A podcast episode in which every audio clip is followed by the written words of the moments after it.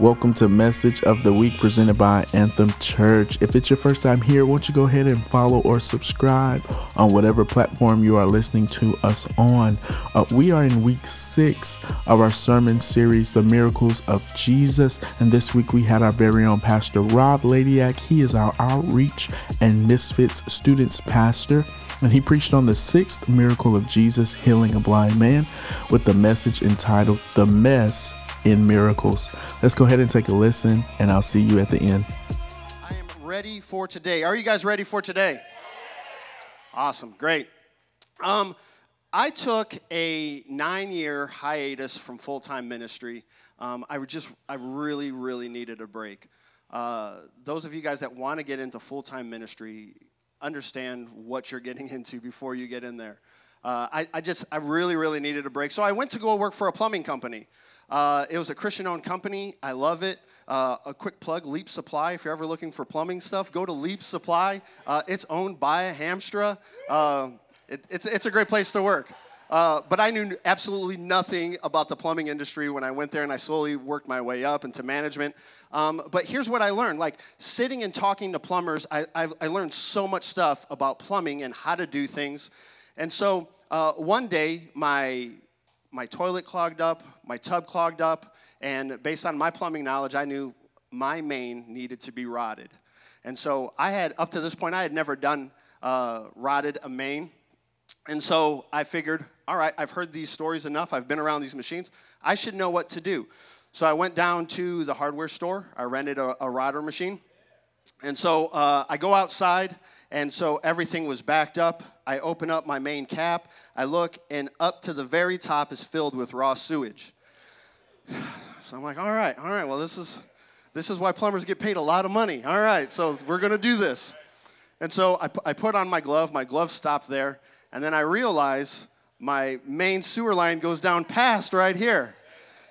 And so I'm looking at my router machine. I got my cable, and at the end of the cable is like these. Uh, uh, it's like claws and stuff. So when it goes through, it like cuts up everything. And so I look down at this raw sewage and I'm like, it'll be okay. That's my family. All right. That's I, in my head. I, I had to try to find a way to justify this.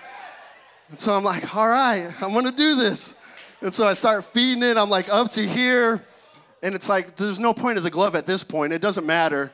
And I'm like, okay, all right, cool, cool. And I could feel it. All right, it hit the bottom and then it started to go out.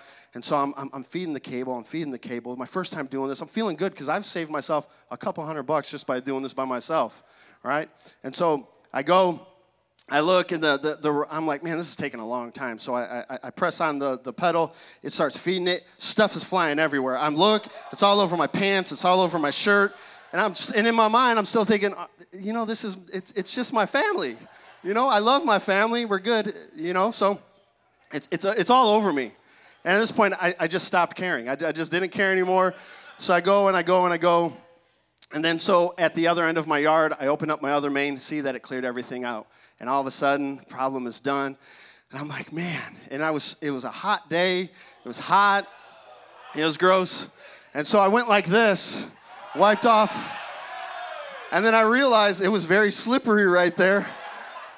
And then I realized, like, okay, it doesn't matter that's just my family. Now it's gross because it's on my face. It is on my face. And so, but here's what I realized that day I realized something really, really important is that you have to be willing to get messy to fix a problem. You have to be willing to get messy to fix a problem. I think about, think about a healthy marriage. Think about parenting, loving Jesus, loving people. It is messy. If you don't want to get messy, all those things will be very, very hard what I've learned is kind of to embrace the mess because you will never create space for a miracle unless you realize you're a mess.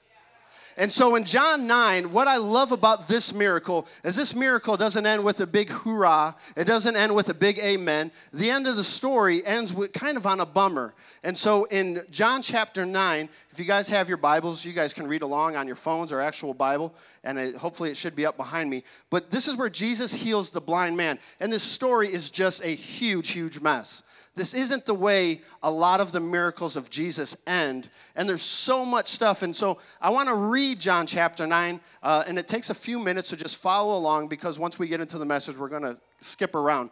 Uh, but John chapter 9, here's what it says. As he went along, he saw a blind man from birth. His disciples asked him, Rabbi, who sinned, this man or his parents, that he was born blind? Neither this man nor his parents sinned, said Jesus. But this happened so that the works of God might be displayed in him. As long as it is day, we must do the works of him who sent me. Night is coming when no one can work. While I am in, in, in, while I am in the world, I am the light of the world. After saying this, he spit on the ground, made some mud with, mud with saliva, and put it on the man's eyes. Go, he told him, wash in the pool of Siloam. This word means sent. So the man went and washed and came home seeing. His neighbors and those who had formerly seen him begging asked, Isn't this the same man who used to sit and beg?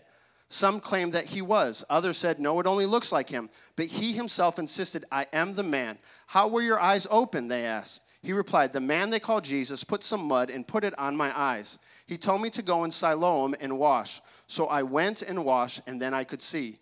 Where is this man? They asked him. I don't know, he said. It goes into verse 13. Here's what it says. Here's where it gets super messy. They brought they brought to the Pharisees the man who had been born blind. Now, the day on which Jesus made the mud and opened the man's eyes was the Sabbath. Therefore, the Pharisees asked, them, asked him how he had received sight. He put mud on my eyes, the man replied, and washed, and now I see.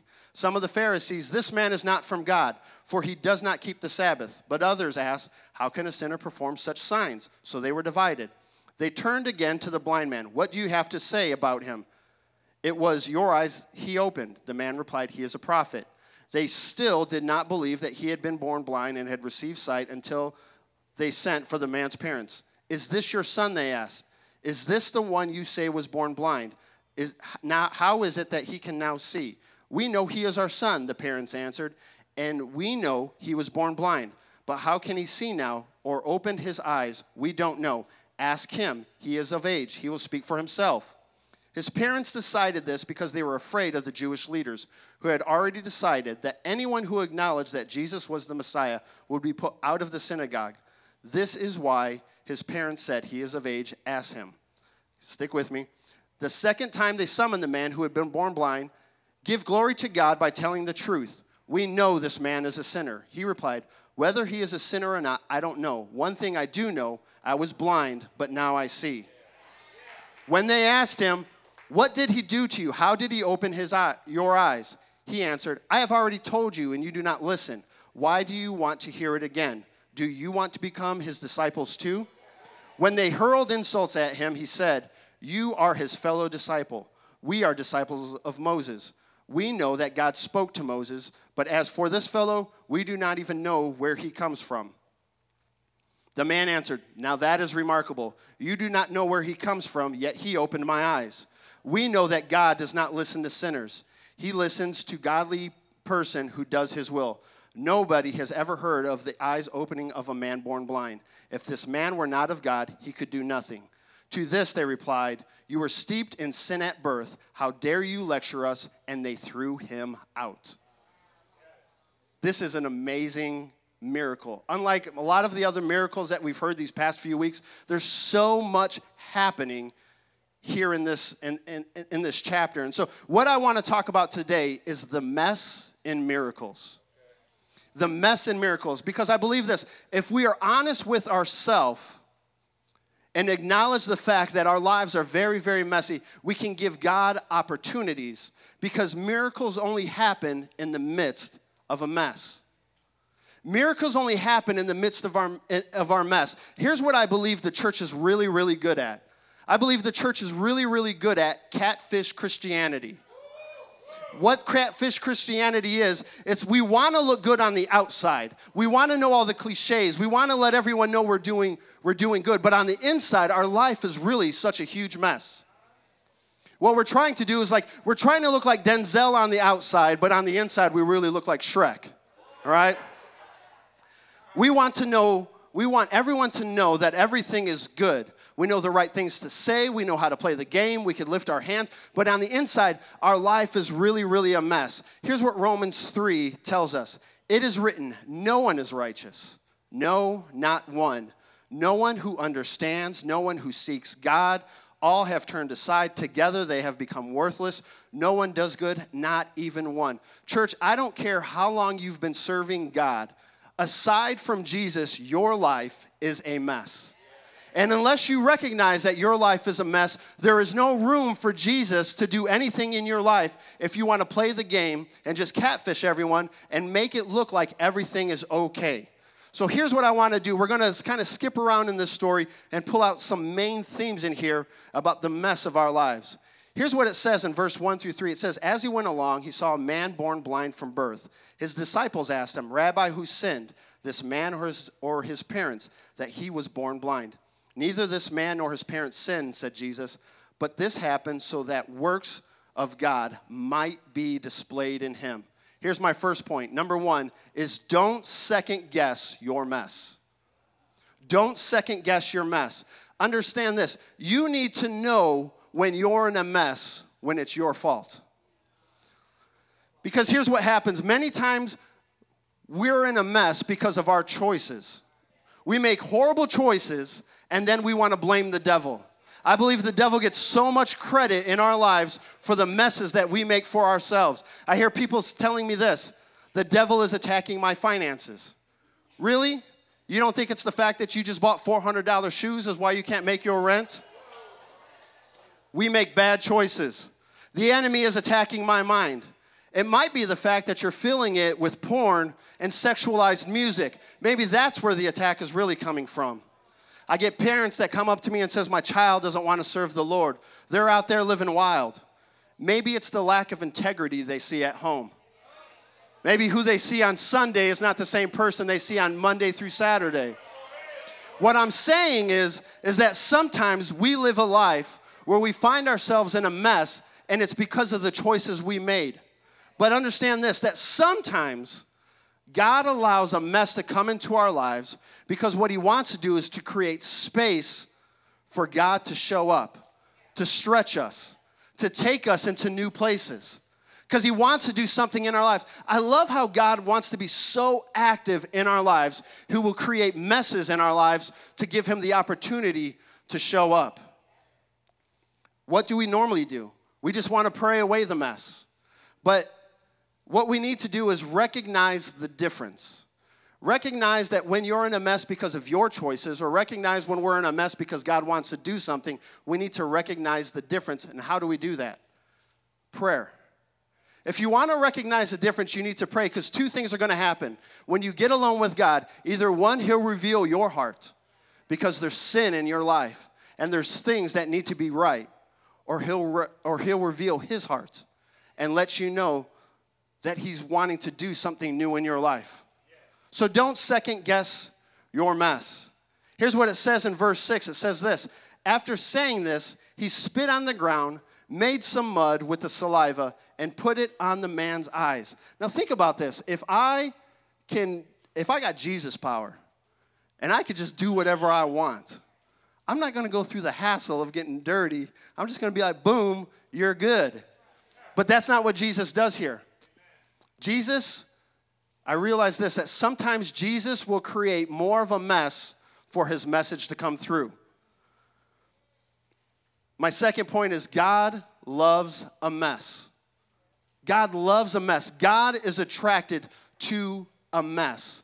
If you're here today and you're looking at your life and saying, you know what, my life is a mess, I want to say that God is wanting to do something in your life that He's never done before. He's wanting to change you, rearrange your life. He's wanting to come in and invade because God is attracted to messes.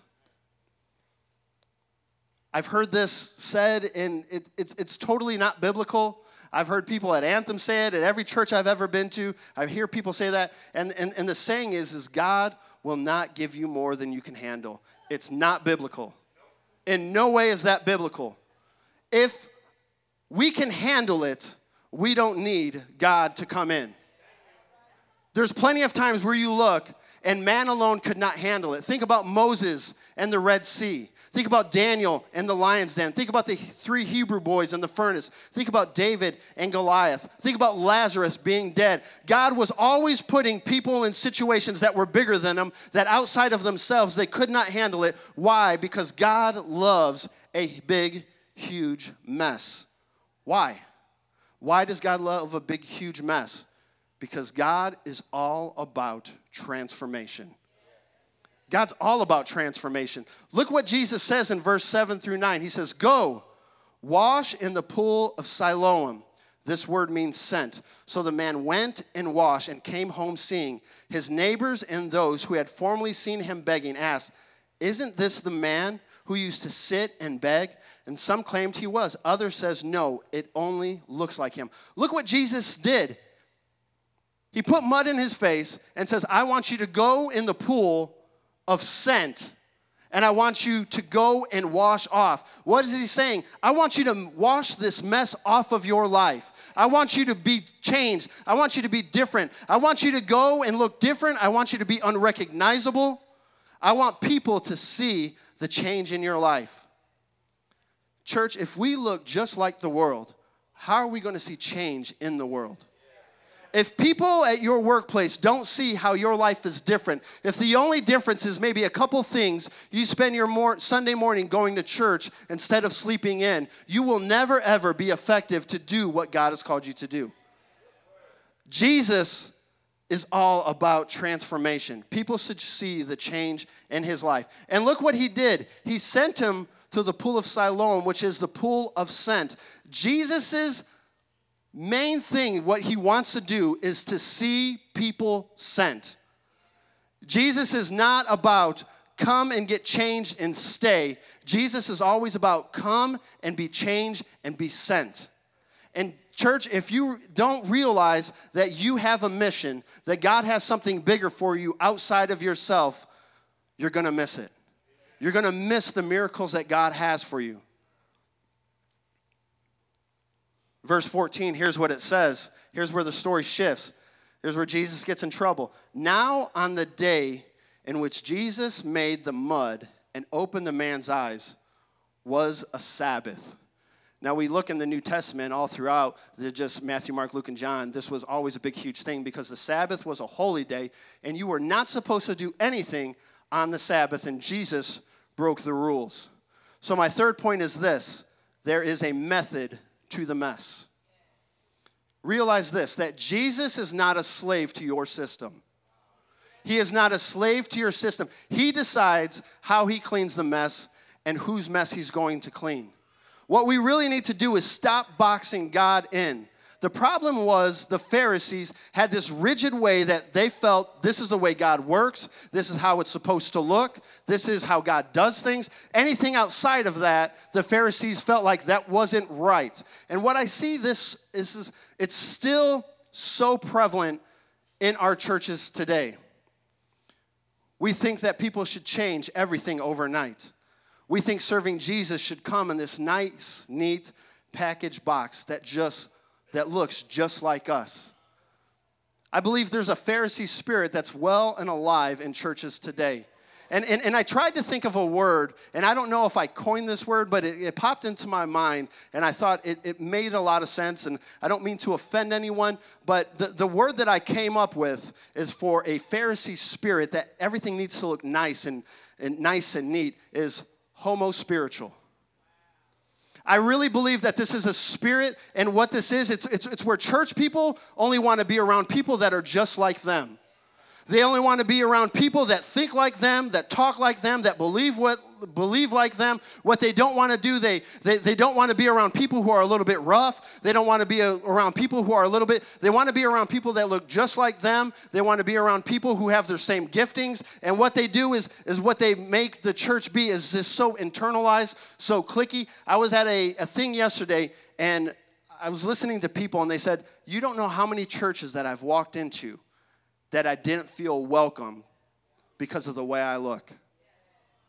And I thought, it's because that spirit is alive and well in many churches today. It's that Pharisee spirit. It's, it, it's, that, it's that spirit where we just want to be like people. We just want to be with people just like ourselves. And I find this that the older you get, the longer you begin to serve Jesus, the more easy it is to fall into this trap. To where all your friends are church friends. All your friends, maybe they're the same color, they're the, the part of the same ministry. But look at what Jesus does. Jesus does this. He, he hung around with 12 guys who constantly didn't get it. He hung around with people who were rough around the edges. He spent time with people who are messy. Here's why I like being around new Christians because I believe that new Christians really are doing a lot of times the most kingdom work because they're the most excited about Jesus. The, the, you could still smell the Holy Spirit on their body. They're the, they're the people who bring the most people to church. They're the people who are evangelizing the most because they're exciting. The things of God haven't become common to them. It's they, they just want to experience what God has for them. Sometimes I think we just need to step outside of our box that we've created and realize that God maybe doesn't work the way you want Him to work. Maybe people come on stage and they begin to testify and they say something that maybe rubs you a little bit wrong and you think that's not appropriate. Can I tell you, it's okay. Because I think when moments, when I look at people's lives and I think, like, the way I see them, is that the way God sees them? And so sometimes we just need to step outside of our little box.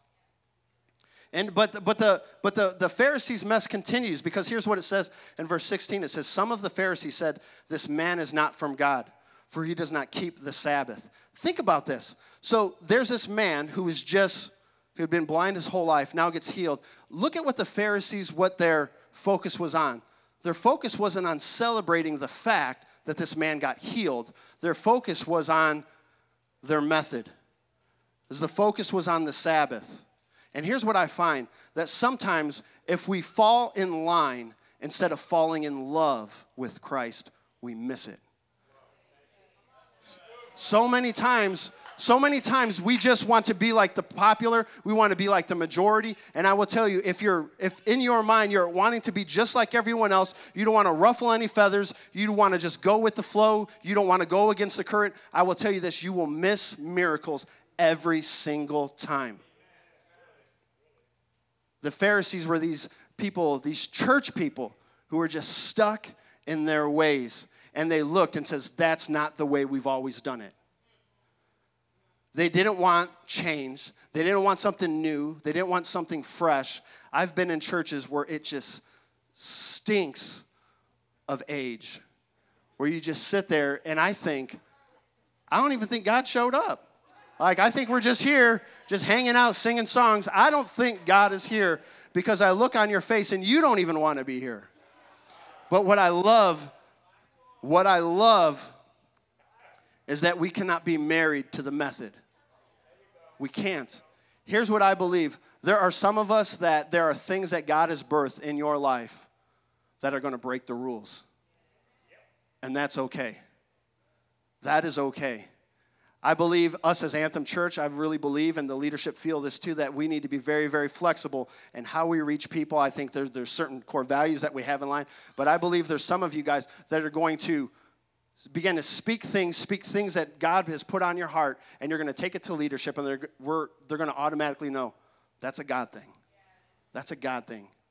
And so, what I feel like sometimes we just need to come outside of our rigidness, come outside of our methods if your heart is like to be like the majority and popular, you'll miss him every time. And here's what verse 22 through 23 says. Here's what it says. His parents said this. Okay, remember they brought they brought the parents in. His parents said this because they were afraid of the Jewish leaders who had already decided that anyone who acknowledged that Jesus was the Messiah would be put out of the synagogue.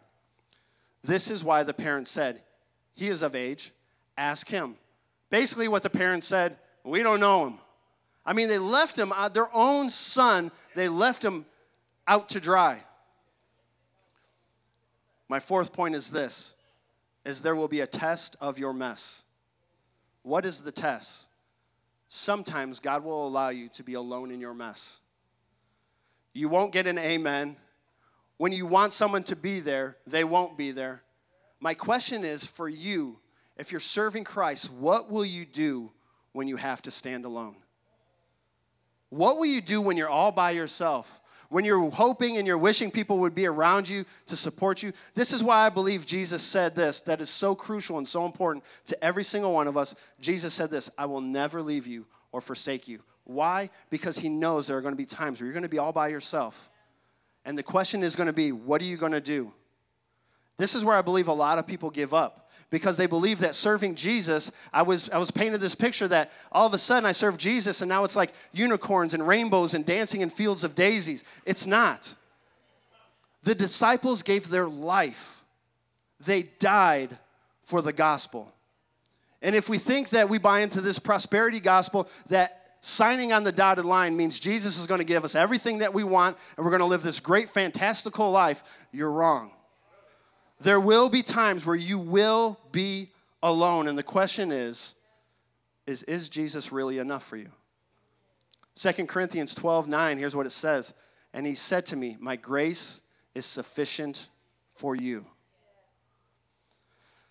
I said before I went to work in a plumbing supply company, and it was a very, very hard, difficult time because my heart was still pulled into ministry and stuff. And I, and I went through a season where I didn't really understand why I was in this season. And I remember I, I kind of came to my wits' end, and I kind of came to this place where I just had to have a one on one with Jesus. And I remember praying one day, and this is where everything began to shift. This is where the light switch came on. I was praying, and Jesus asked me, He said, What do you love to do? And I said, That's easy, Lord. I love to preach, I love to teach, and I love to disciple. I love to just be with people. That's my heart. And Jesus said, What if I never, ever gave you the opportunity to do that? And I thought, Why would you do that? That's what I love to do. Like, that's my purpose. That's what I feel like I'm supposed to do. And Jesus said this to me, and it it changed my whole approach, how I even approach living for Christ. He said, Then I am not enough. You need me plus other stuff. You need me plus ministry. You need me plus people in your life to hear what you have to say. He said this until I am not enough, until I am enough for you, until I am everything you need, and even if, in, even if I never give you the opportunity to jump back in and do what you love, you will never ever see what I have for you. And it changed my approach. And then I had to realize, as I was going through this nine year stint of not being in ministry, I realized this that if I never go into ministry, if I never go into leadership, it's okay. Because I had to realize that Christ is enough. If He takes away everything from me, Christ is still enough. And so here this man is experiencing that exact same test. It's being alone in your mess. Is Christ really enough? For some of us, there's things we are chasing. We're chasing 401ks, we're chasing careers, we're chasing material things. And Jesus is just looking back and saying, I know what you say, but your life does not point that I'm all you need. Because I'm just a supplement, I'm just another addition to your life. And for some of us today, I really feel like I, as, as I was sitting there worshiping next to my beautiful wife that we just celebrated 25 years of being married. I'm telling you, when you have a wife that's as good as mine, 25 years, it's easy. It's easy. I just pray for her, right? Because if you know me, pray for her. Thanks, Pastor Christian. I appreciate the amen. Yeah, yeah. But as I was sitting there worshiping next to her, I really felt like God was saying, Today I'm going to do a work and I'm going to change people's lives and they will never ever be the same. And for some of us, I really believe that God is maybe up there in priorities, but God is saying, I'm, I'm not everything though. I'm not everything. And what I love is God will not compete for your affections. Many times you see in Scripture, He just gave them over to what they wanted. You want that? Go ahead, chase that. You can have that. But I really feel like some of us today, like we are going to be able to walk out of here and your lives are going to be different. Like some, for some of us, the light switch is just going to turn on. And that makes sense. And for me, I've, I've had many moments and I look forward to many more. But, but here's what it says in verse 33. Uh, in verse 33, here's, here's what he says. He said, If this man were not from God, he could do nothing. What I love is that he began to just testify. So, my last point is this in verse 33 Your mess is your message. Your mess is your message. I come across so many people that say, I don't have a ministry, I don't have a gift. You are the ministry. Your life, what Christ has done in your life, is the ministry. It's what he called us to do in Matthew 28 to go and make disciples. And I really feel like some of us were, were waiting for this big, huge open door. I really feel like God is just saying, you, you're not, you haven't even done the basics. You haven't even done what I've asked you to do. You haven't even went into your neighborhood. You haven't even told your family. You haven't even told your coworkers about how good I am. Why would I give you something big when you can't be faithful with something small? Your mess is your message. Jesus transformed this guy, and his immediate response was to testify. There are people in your life, I believe this with everything in my heart. There are people in your life that will only believe it if you tell them. I, I get young people that come, come to me all the time and they tell me this man, I have friends, but they just can't make it to Misfits. That's okay. That's okay. Because I realize this that God put them in your life. You tell them the good news. They don't need to hear it from me. Misfits isn't about building a big, huge youth ministry. I love to see people empowered to do the work. If, if, if we think that what Anthem Church is about is trying to reach the entire 219 on a Sunday, you've got it wrong. Anthem Church, we are here. God has set us up to equip you, to encourage you to take the good news outside of these walls to reach your circle when you leave. You may have friends that will never ever step foot at Anthem, and guess what? We are okay with that. We are okay with that.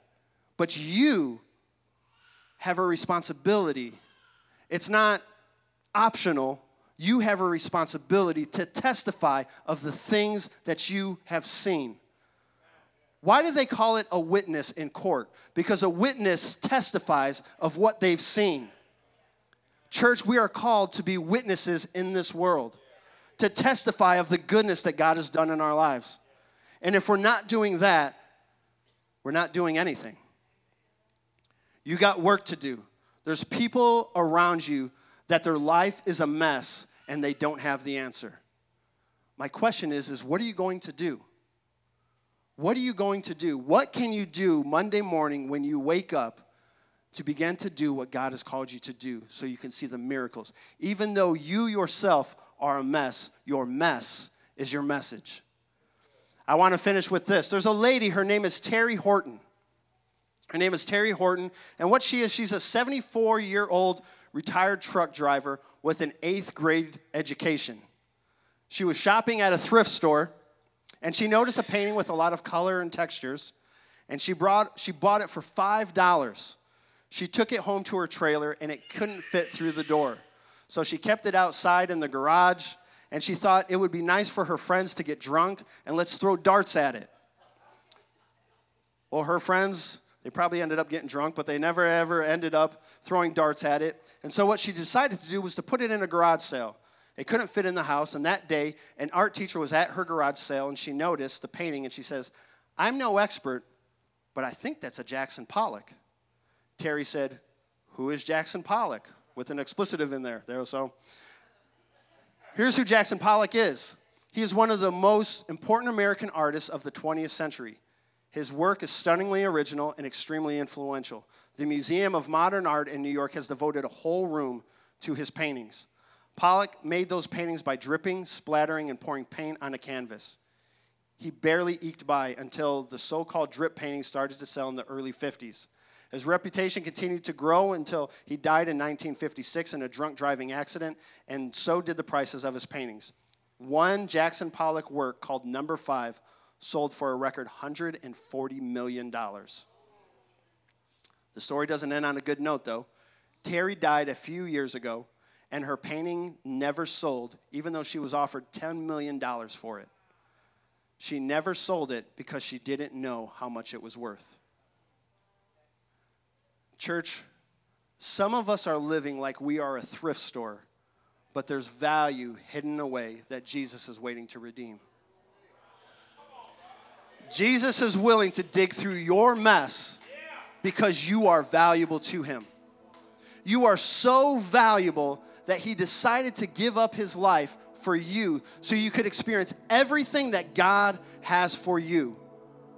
Your life may be a mess. You may be sitting here today and say, Man, I, I, just, I just don't feel like I fit in. I don't feel like I can get. I, I, look at Pastor Sam. I look at some of these people. I look at Pastor Dorothy. I look at the greeters and this, this smile they have on their faces. I don't know if my life lines up with that. I want to tell you, your life may look like a thrift store. It may look like it's filled with a bunch of junk, but what God wants to do is pick out that value that He does see there and redeem it and say, You are valuable to me. If everyone in this room could just bow their heads and close their eyes, I just want to have just give you an opportunity to make the best choice you will ever make in your whole life. It's a choice I made when I was 16 years old. And I had been going to church for six months. The first time I heard the gospel was I was 15 years old. And for six months, God began to chip away at my heart. And six months into going at church, I decided I'm going to make this choice. And if Jesus really is who he says he is, I just want him to change my life. I had no idea that my life would be the greatest adventure I had ever imagined. I had no idea that God would open up doors after doors after doors. I had no idea that I would fail and fail and fail again and He would pick me up. If you're here today and you say, I want to make that commitment and I want to serve Christ, I want to make Him my everything, I want to be different, I want to know the value he sees in me. If there's anyone here, if you could just slip up your hand real quick. If there's anyone here,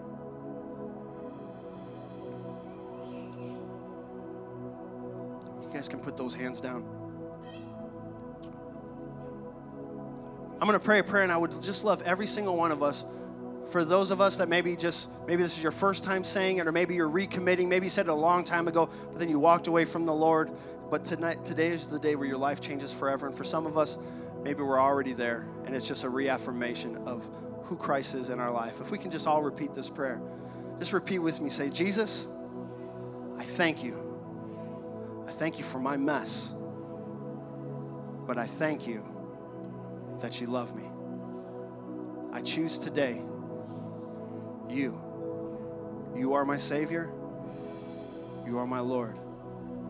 Thank you for dying on the cross and raising from the dead for me.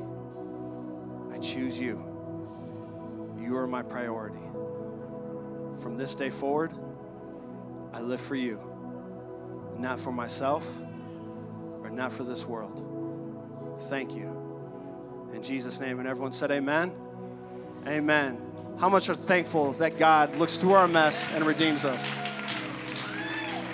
Thank you guys so much. If, if you guys said that prayer, we would love at the end of service to, to, to, come and talk to someone. The worst thing you could do is just pray their prayer and think like everything magically changes.